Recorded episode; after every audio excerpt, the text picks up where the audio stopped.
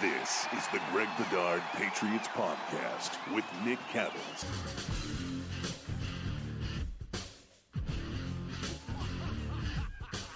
He's Greg. I'm Nick. It's the Greg Bedard Patriots podcast with Nick Cattles, brought to you by Athletic Greens, the all in one nutritional insurance for your body that has over 7,000 five star reviews. Yes, I said over 7,000 five star reviews. Also brought to you by our friends at betonline.ag. Fastest, easiest way to bet all your favorite sports. Greg, let's start with the uh, biggest story of the week uh, with the Patriots. And of course, I'm talking about N'Keal Harry and Harry getting traded to Chicago for a 2024 seventh round pick. Woof, what a return for N'Keal Harry. uh, yes, you had the appropriate response to uh, the return on that trade. I mean, our look, our long regional nightmare is over. Uh, you know, N'Keal Harry is finally gone. Of course, everybody was like, "Oh, I wanted him gone around the draft." Like, yeah, that that happens when you actually have a market, uh, when you have a marketable player who might be wanted by uh, other people, and obviously, looking at the return, it, it doesn't get much worse than a seventh round pick two years out. I mean, that is literally used footballs in return. And for the Patriots to get that for a player they drafted in the first round, yes, it was the last pick in the first round, uh, is is uh, certainly disturbing and disappointing. Um, you know, I don't know how you feel about it, Nick, but you know, to me, uh, this this N'Keal Harry pick, lack of development, all that stuff. It's even more disappointing when you put it into context that you know, when he was drafted, uh, you know, they were really looking for, you know, targets for Tom Brady and, you know, to really, you know, boost the offense a bit and also, you know, keep Tom Brady happy. And, you know, it would have been great if, you know, N'Keal Harry was like Deion Branch, you know, 20 years later or something like that.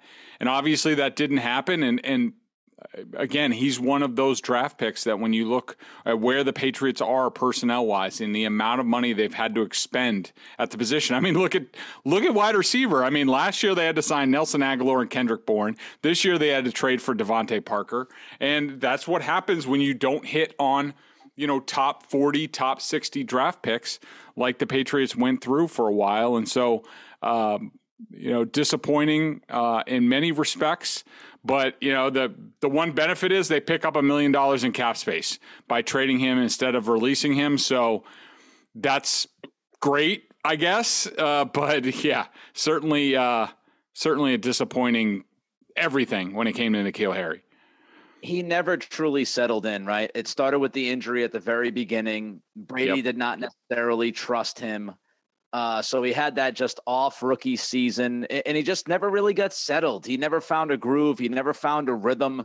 I don't think the Patriots necessarily used him correctly early on. Then he kind of just soured on the whole experience, it felt, and decided that he wasn't going to show up. He wasn't going to, you know, put his all into actually trying to be a Patriot, which did not help anything. So it, it just it went off the rails really early, and, and neither side was able to put it back on the rails for whatever reason wasted pick, no doubt. And of course, people will look at other wide receivers drafted after N'Keal Harry in that draft.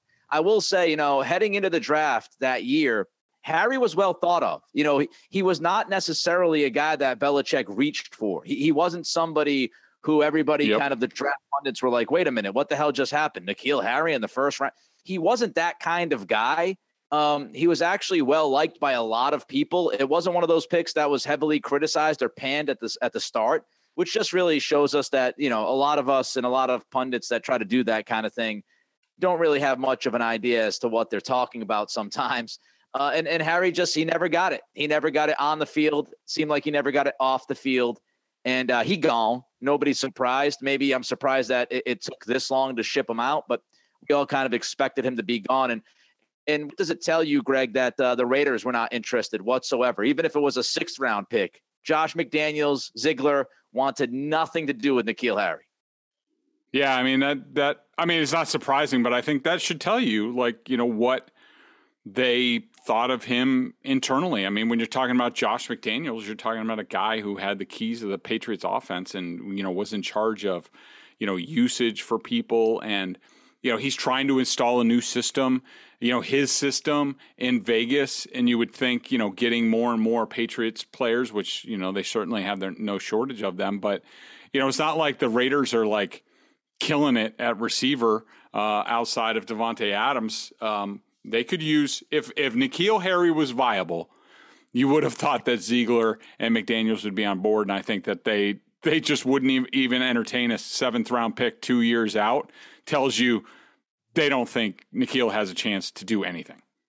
Yeah, it could have been a fourth or fifth option for that team, right? I mean, you do have Adams. You've got Renfrow, who was very good last year. I think McDaniels will get a lot out of Renfrow out of the slot. And you've got Darren Waller, who is a really good tight end when he's healthy and out there. But yeah, I mean, you, you look at the rest of that depth chart, you could argue N'Keal could have been at least a fourth guy, maybe a fifth guy, but they wanted nothing to do with him. Of course, now we also look at the Patriots depth chart at wide receiver, Greg. I don't think it, this affects much of anything as far as your top four or five. Harry was not going to crack that. We knew it. He was he was as good as gone when the season was over. But uh, now you look at receiver. Do you think anybody else could be going?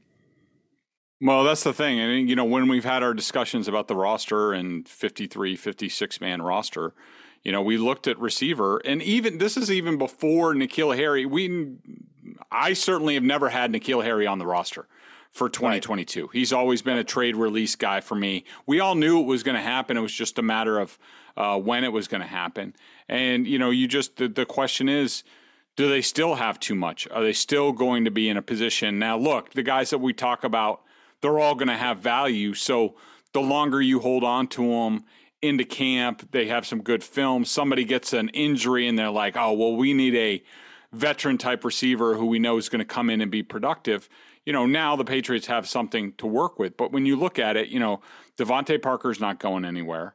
Um, Jakobi Meyers, he's a RFA. He's here for a year. But, you, you know, you, basically my depth chart is Parker, Agholor, Bourne, Meyers, and Tyquan Thornton. That's five that, as of today, have to be on the roster. And five is a lot at receiver. I mean, it's it's I would say it's it's the the midway point. The Patriots average about four point six uh, receivers. That's on the normal, good old 53 man depth chart, as we've been over before.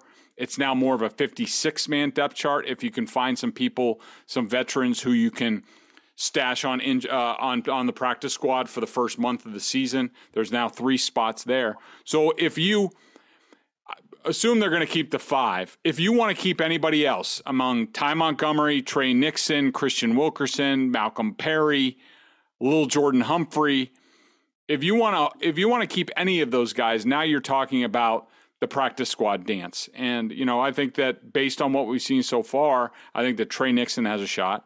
I think that Ty Montgomery, due to his skills, has a shot to to stick. So if you're talking one or two guys, now you're talking about like you don't have to because you have the practice squad, but you know, I think the Patriots could be open to moving somebody, and I think you have to look at Agholor as the prime sort of guy because DeVante Parker plays the boundary receiver. Yes, Agholor can play inside. Yes, he did it well with the Raiders when he had his best season. But is that how the Patriots see him? Or do they want Bourne and Meyers on the inside? Do they want to use the two tight ends more? You know, is there any room in the middle of the field for an Agholor? Those are all questions that we don't have answers to, that I'm not even sure the Patriots have answers to. And we're just going to have to evaluate as it goes on during camp. But I don't think, I, I would doubt seriously that anybody's slated to be traded before camp. I think more you wait till later, right before cuts. Somebody's trying to fill a veteran spot with injury, what have you. Then the Patriots could have something of value. Yeah, I think is the guy. You know, you mentioned him. I think he would be the one that was more likely to go. Uh, he would also free up com- some cap space, which you know isn't as important as it was going back two or three months ago. But the one good thing I would say is the Patriots are deep at receiver. So yes, you screwed up the N'Keal Harry pick. You wish you didn't. You wish he was a stud. You wouldn't have to go out there and spend the money that you spent and, and, and trade picks for DeVante Parker and all that stuff. But they are in a good spot uh, at wide receiver. They have as much depth and talent there than they've had in, in a number of years. You and I have talked about it. I, I think Agholor could be the odd man out if Tre Nixon pushes him. It's you know one of the one of the major storylines we're going to spend a lot of time on. You and I, Greg, on this podcast, I'm sure during training camp time is, you know, what's Tre Nixon doing? Because I, I, think a lot of eyeballs are on him. You know, was the mandatory minicamp thing just kind of a flash in the pan? Or does he follow that up when you put pads on and you get really going into this thing? You know, does he does he continue to show those flashes? Does he continue to impress? And if he does, I think Agholor could be out. Uh, last thing on on Harry, and, and when you look at the whole situation, where does he rank for you as far as worst draft picks by Belichick? Is is he one, two, three, four? I mean, I, I think we all agree he'd be in the top five. Yeah, I mean, considering the Brady aspect of this and where it was and, and, and how they were going and how they've had to overcompensate um, because of a missed um, first round draft pick, I think I would have to put Harry first. I mean, I really would. I mean, I just think there's just so there's been so many offshoots him. I mean, other guys that I considered, uh, Dominique Easley, who was the yep. 29th overall pick. Um, you know, yeah, that hurt, and he was a higher draft pick by a few spots. Uh, but that's a position where you can you can figure it out, and the Patriots did during that time. Um, they still played well.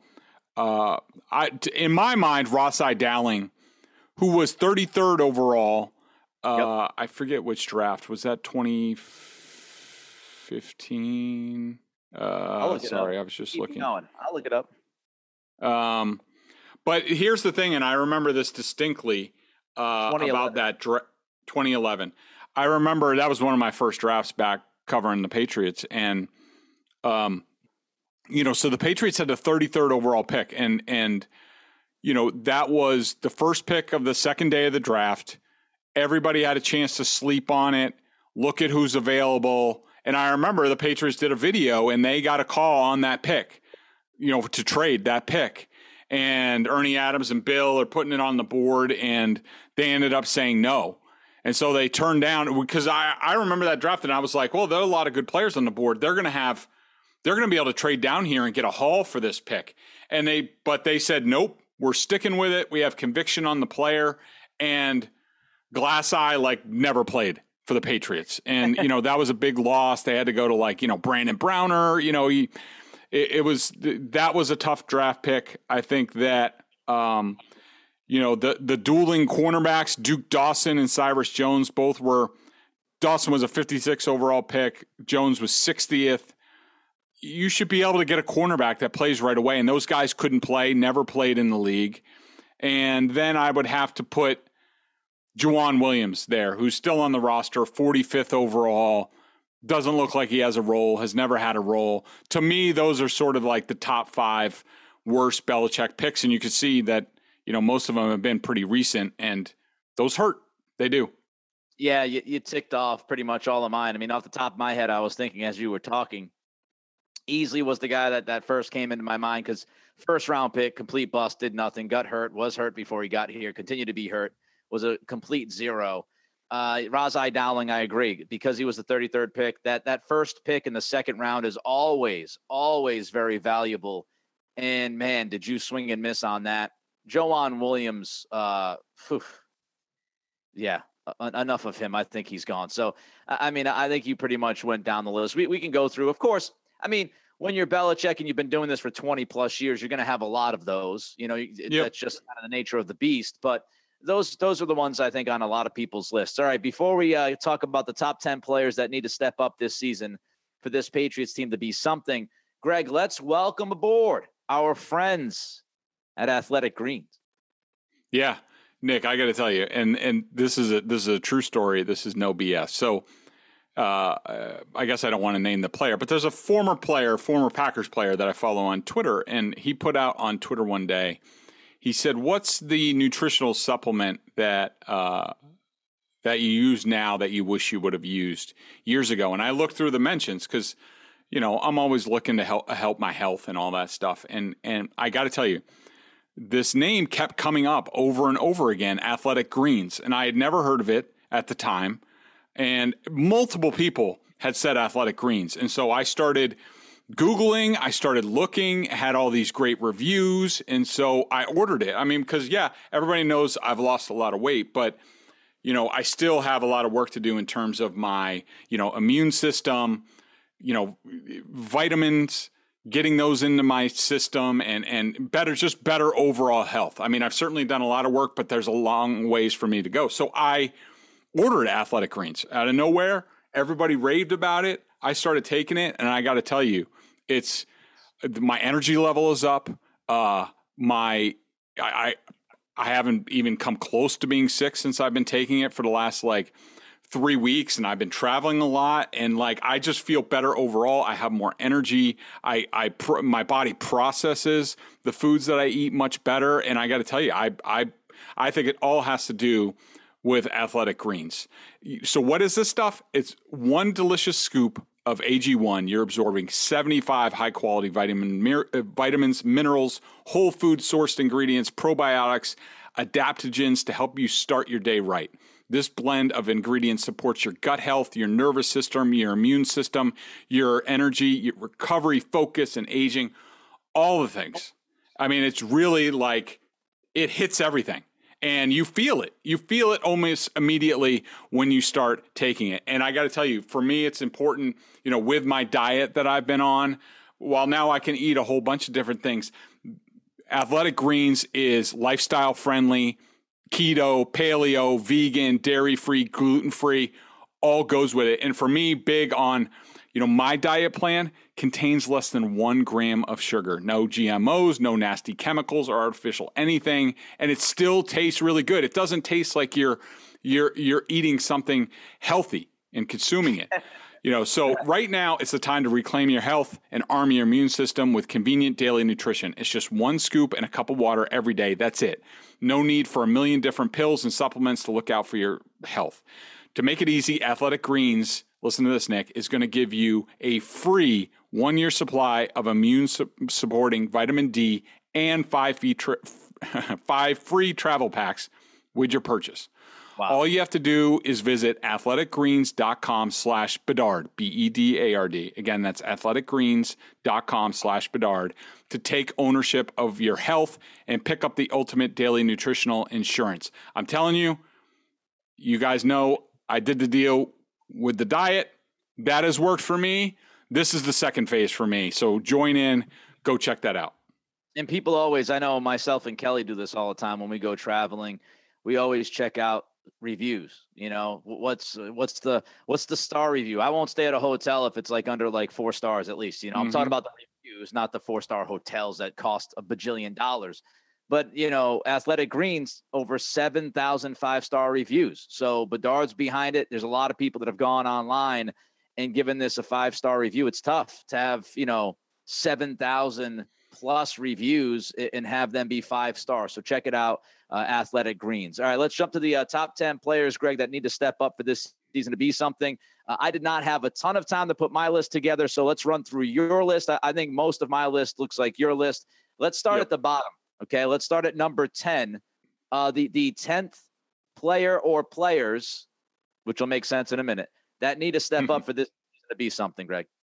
Yeah, I have the pass backs. So among James White, Pierre Strong, JJ Taylor, I think that, and, and, and to give people a little context, this is if the Patriots are gonna, you know, right now everybody thinks they're sort of middle of the road, not sure what to make of them, tough schedule, tough division, all that stuff. But if the Patriots are to surprise, if they're to go on a run, say like 2001, something sort of out of nowhere, this is sort of my 10 most important players that need to play well for that to happen. And I think the pass backs, you could boost them up the list, uh, but I think that look, James White got hurt last year. While they certainly got some stuff out of Damien Harris and Rhamondre Stevenson and Brandon Bolden, look, it wasn't the same.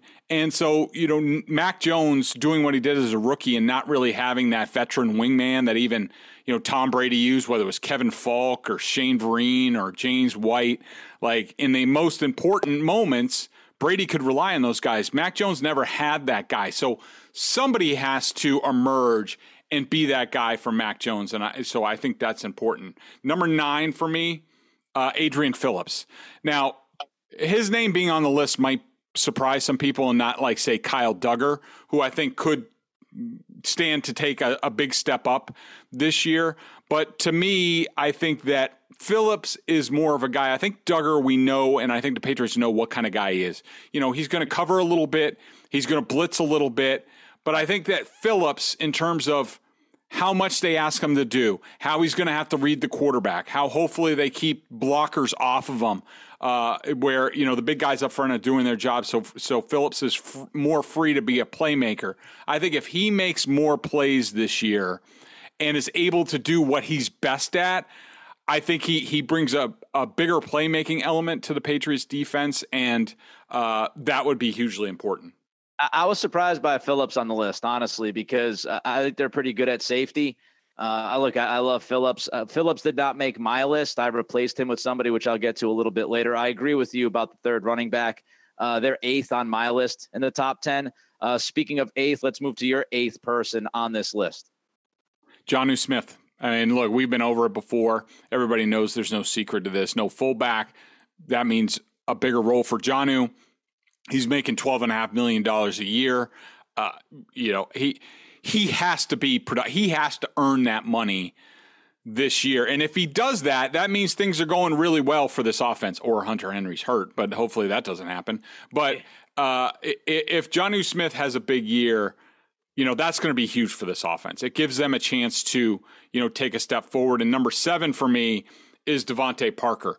Uh, and really, what I'm looking at there is he just needs to stay on the field and be productive. And the biggest thing is this this offense could go to um, another gear if Parker's out there all the time. He's effective, especially in the red zone, and he's helping make this offense more horizontal to the point where the safeties have to spread out a little bit more. They're like, oh well, the the cornerback just can't. He's too powerful. Parker's too powerful we can't handle him with one small cornerback, so we got to put a safety over there. All of a sudden, that opens things up for a lot more people. Yeah, I mean, if you get what you hope to get out of both of those guys you just mentioned, then the offense can be pretty damn good. I, don't want to say really, really, but pretty damn good. I mean, when you when you think of Jonnu Smith as kind of the X factor within this offense and all the different things he might be able to do, you know, all the stuff we talked about last season. Oh, he's going to be in the backfield every once in a while. They're going to be able to do this and do that and two tight ends. And not much of that came to fruition. If it comes to fruition this year, man, is he a weapon. And Parker just gives this football team a different element than they've had in the passing game in, in quite some time again, that big boundary guy who can make contested catches. Th- this is the person they wanted N'Keal Harry to be. Like the when they drafted Harry, they thought he might be that dude. Contested catches, red zone, bigger guy, bigger threat. So if if Parker can can fill that role, then they really have every single piece of the puzzle outside of you know maybe you'd say a, a quick footed slot receiver of like the Wes Welker days kind of mold. But but they really do have everything else you want in this receiving corps. All right, let's move to uh, number six on your list, Greg. Yeah, I have Davon Godchaux, and you can make the argument that he should be further up the list, and I probably wouldn't argue with you, and I think we'll talk about that a little bit later. But uh, again, another guy who it's not a secret. The Patriots have to defend the run better. Um, it has to. They have to get opponents into longer yardage, which should be able to get let them get into their sub package, which where they do have some personnel advantages against offenses, and that should get them off the field and get the offense more possessions, which was a problem at times last year. That the offense was not getting, was being productive, but not getting the ball enough because the Patriots could not stop the run and get off the field. So, you know, Godchaux's the linchpin of that. They didn't make any further investment at nose tackle, didn't even draft anybody. Eh, you know, it's basically all on him on there. And, you know, he was he was okay his first year, but he needs to be very good for this defense. And and you know that leads me into and it's related. Number five, I have Raekwon McMillan and Mack Wilson. Uh, depending on you know who emerges right now, looks like it's going to be McMillan, but we know Bentley is going to be one of the linebackers. Uh, he knows the system. They feel comfortable with him. Uh, you know, now they need he needs an athletic running mate, and and that would help Bentley a lot. That's also going to depend on the guys up front. But I think you know, especially after Dont'a Hightower, after Jamie Collins, after Kyle Van Noy, you know, they basically jettison those those veterans to get more athletic, and somebody is going to have to show up in that regard. I mean, Cameron McGrone could do it; he's a bit of a dark horse there, but I think those two guys, McMillan and Wilson, are uh, the best candidates to sort of make an impact on the second level. Yeah, I mean, a, a lot of what you just said. I, I had Godchaux, I had McMillan slash Wilson on my list as well. I just moved each each of them up a spot. I've got Godchaux at five. I've got McMillan Wilson at four. That second linebacker is going to mean a lot. Can can the person actually be able to cover running backs out of the backfield? Can they maybe take some tight ends at times? Can they handle the run game? Can they go sideline to sideline like this team desperately needs, as we've seen against the Bills? And Godchaux, you hit every every mark on that. You know, he, he's just got to be better. I mean, he's got to be the guy they thought they were bringing in. He's got to hit this year. They they didn't address it, so they feel confident that he's going to be able to do that. Will he? We'll have to wait and see. All right, number four on your list, Greg. Yeah, I have Jalen Mills, and some people might say, "Well, you know, what about Malcolm Butler? What about the quote unquote number one cornerback. Why are you talking about the number two cornerback? Well, I think the Patriots will be fine at slot if Jonathan Jonathan Jones should be back healthy. He's one of the better slot cornerbacks in the league. I yep. think when you talk about number one cornerback, you know, if you don't have a stud, you're going to have to help them anyways. And so it looks with with a safety. So it looks like the Patriots are going in that direction, and they certainly have enough safeties uh, to get involved. So I think they'll figure that out. I mean, will it be lockdown? Will it be J.C. Jackson esque? I, I don't know. I doubt it, but I think they can they can figure it out. But only if Jalen Mills at number two is really solid and they don't have to worry about him and don't have to give him a ton of help. Um, you know, I thought he did that at times last year. I think he's going to need to be even better in year two. I think he he stands a chance, but I think you know if you get Jonathan Jones and you and Jalen Mills to give you really good play, then you can figure out the other cornerback spot. So that's why, to me, I know I have no no doubts about Jones. It's Mills who's really going to have to do the job. I've got both outside corners on my list. I've got outside yeah. cornerback number two slash one, whatever the hell you want to call it, at seven, and I've got Mills at three on my list. I've got him bumped up one spot than you do. And look, I mean, if if Mills, you everybody that listens to this podcast by now knows that I'm not the biggest fan of Mills. He's okay, not a big fan of him. Uh, afraid of him on the outside, afraid of him blowing some plays, giving up big plays, committing some penalties. If Mills is not good, you don't know what you have in the other corner right now. Terrance Mitchell, Malcolm Butler, Jack Jones. We have no clue what's going to happen. I, I, mean, if Mills is bad, this this cornerback position could implode quickly, and the Patriots can't afford that in 2022 with passing games at an all-time high. So Jalen Mills is third on my list. Uh, outside cornerback two is seventh on my list. We've got the same top two, so let's just hit them starting at two, Greg. Uh, did you? Uh, I just want to mention Uche real quick. That uh, he was at number three for me, and just. Oh yeah, sorry, Uche. My bad. Oh, it's okay. Yeah, I just thought I, I just put. Look, we know Deatrich Wise slash Henry Anderson is going to be the starter against in base opposite Matthew Judon. That's what we think is going to happen. You know, but it's really going to come down to sub and you, you know the the effectiveness of the Patriots sub package on defense, if they can get there, if the run defense works, is going to be hugely important. And so you know, you look at Deatrich Wise um, kicking inside on third downs. Somebody's going to have to come in and be dangerous. And we've heard Steve and Bill Belichick both talk about Uche being a big puzzle piece. Well, you know, he's he's going to have to deliver. He's going to have to be dangerous and athletic on the outside opposite Judon so he doesn't get double teamed all the time and chipped. If if Uche can do that, then I think the Patriots have a chance to be pretty good on defense. And that leads us into the top two. We both had the same. Number two for me is Trent Brown.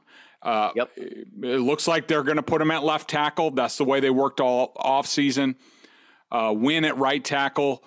You know, that's great. Uh, you look back to what Trent Brown was at left tackle his first time with the Patriots. He was a very good left tackle.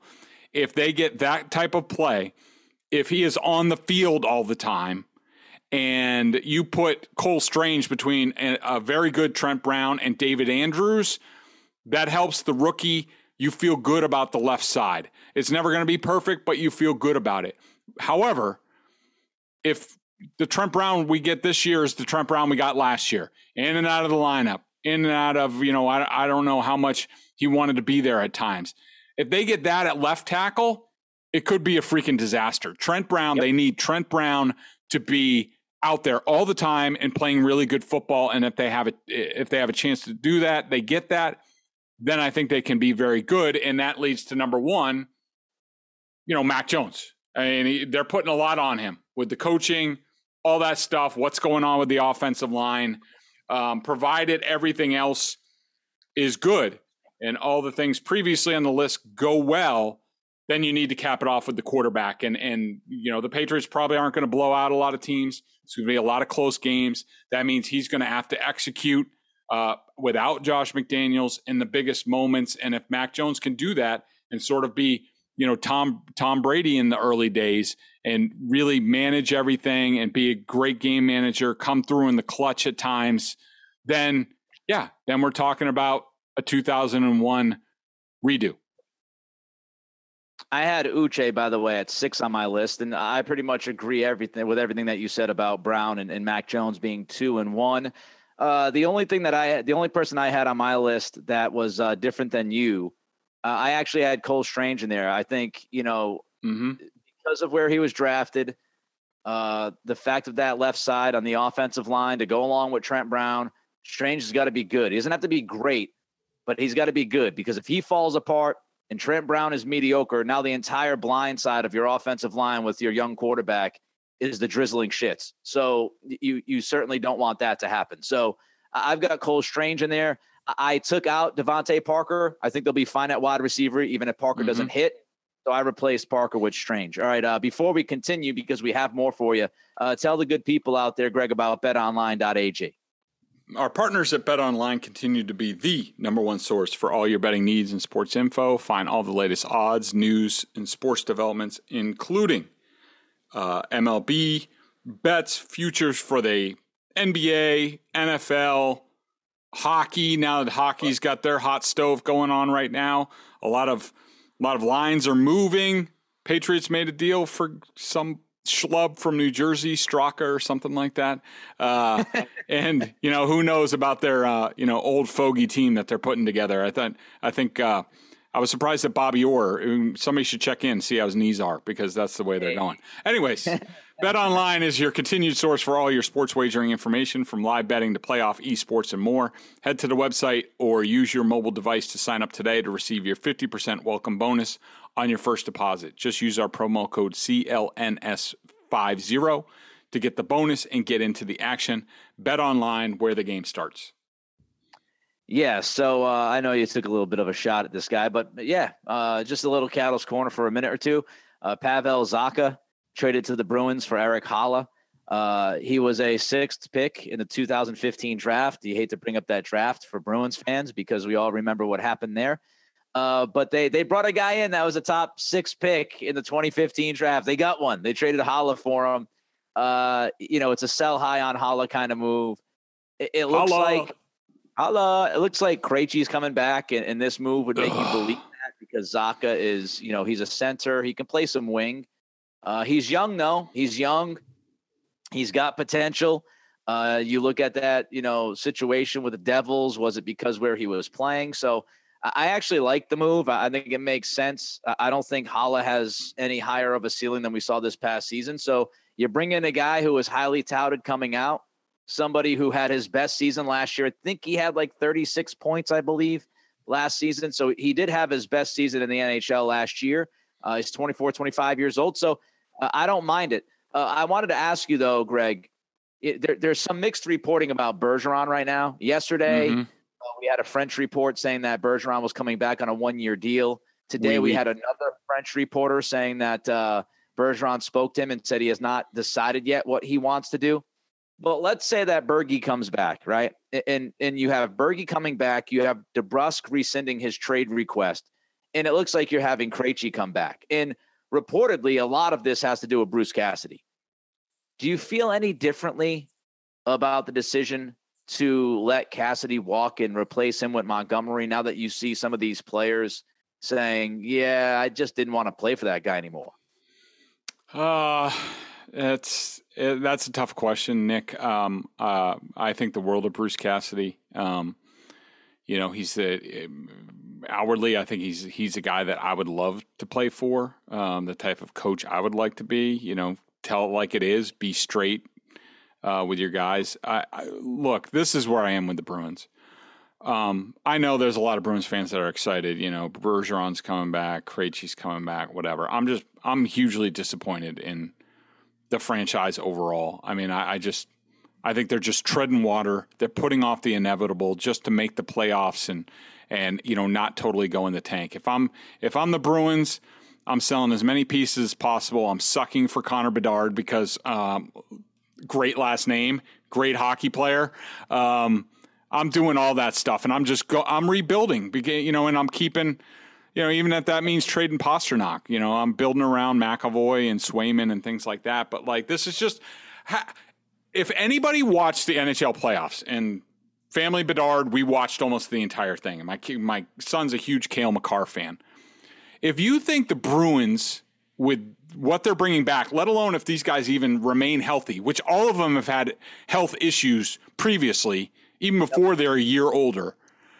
Even if they're perfectly healthy, the Bruins do not play the same brand of hockey as the Avalanche, the Oilers, the Rangers, the Lightning. Like they can't compete. So I, I, just don't understand the point. They are just trying to tread water, make the playoffs. I feel like I'm back in my my childhood days with Harry Sinden running things where they're not going anyplace.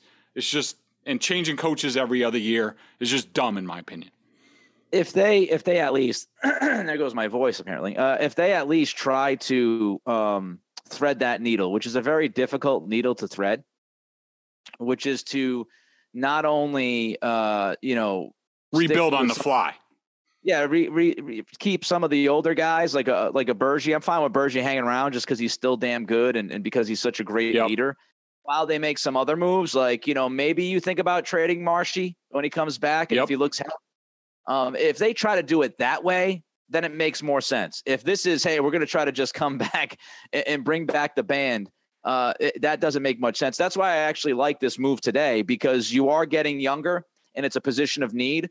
Bringing in Zacha, you're taking a flyer. Now, the one thing about Zacha is, uh, I believe he's a restricted free agent, so they got to figure out the contract with him. That that's that's going to be one of those, uh, you know, gambles. It, it is a gamble move, but because it was Haula, I'm fine with it. I do feel to, to answer the question I asked you, I, I do feel slightly different about Cassidy being let go if Bergeron comes back, especially because I, I just have so much damn respect for Bergie and he does yeah. everything the way. And he's a guy in that dressing room, Greg, that would be like, no, this isn't right. This this guy's not right if Bergie tells me Cassidy's not right for the team, and if that comes out that, you know, that was one of the major reasons why he was thinking of leaving, if Bergie comes back and feels more comfortable without Cassidy there, out of my respect for Bergie, I would I would say, okay, maybe it was the right move getting rid of him. Because if if Patrice Bergeron is tired of your ish, then that means a lot of dudes in that dressing room are tired of your ish. So the Bergie sure. thing is to me the DeBrusk thing not as much because DeBrusk is younger and all that jazz, but Bergeron's the one. All right, let's jump to the uh, BostonSportsJournal.com member question of the day. Check them out, BSJ, thirty nine ninety nine on their annual plan. Uh, not only do you get top notch analysis of all the Boston pro sports, uh, but if you're a Pats junkie, which you are, uh, you get a ton of video analysis. Bedard does in the coaches' film, direct access to him in weekly chats. Uh, let's see, Pat North Attleboro. Uh, his question I would sneak Barmore in here somewhere as well, talking about your top 10 list, Greg. Uh, need him to make the leap like Mac, but on the defensive side. Your thoughts?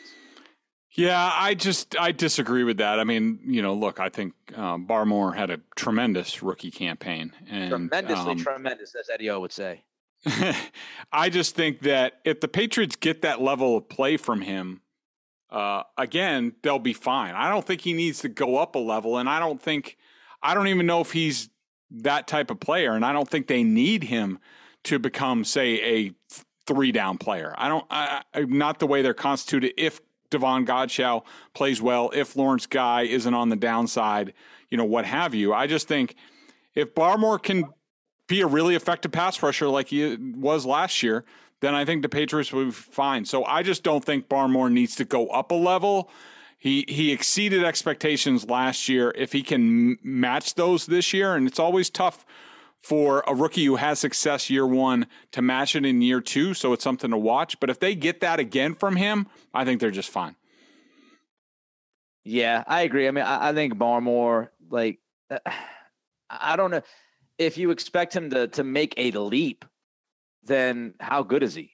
He that would be like Aaron Donald. That's what I'm saying. Like he was really good last year. If he makes a leap, then he's like top three defensive lineman in the NFL. Which hey, I wouldn't be arguing about it. Mm-hmm. If he's going to make that kind of a leap and be a top three guy, I'm all for it. Go Christian Barmore. Go go Barmore. But uh, yeah, I, I think they're you know I agree with you. Barmore, uh, you would like to see him improve, but to make the leap might be a little too much to ask from him. Uh, the Greg Bedard Patriots podcast, Nick Cattles, brought to you by our new friends, Athletic Greens. Greg told you all about them. The all in one nutritional insurance for your body that has over 7,000 five star reviews. Also, thanks to uh, betonline.ag, fastest, easiest way to bet all your favorite sports. He's Greg. I'm Nick. This is the Greg Bedard Patriots podcast with Nick Cattles. We'll catch you next week.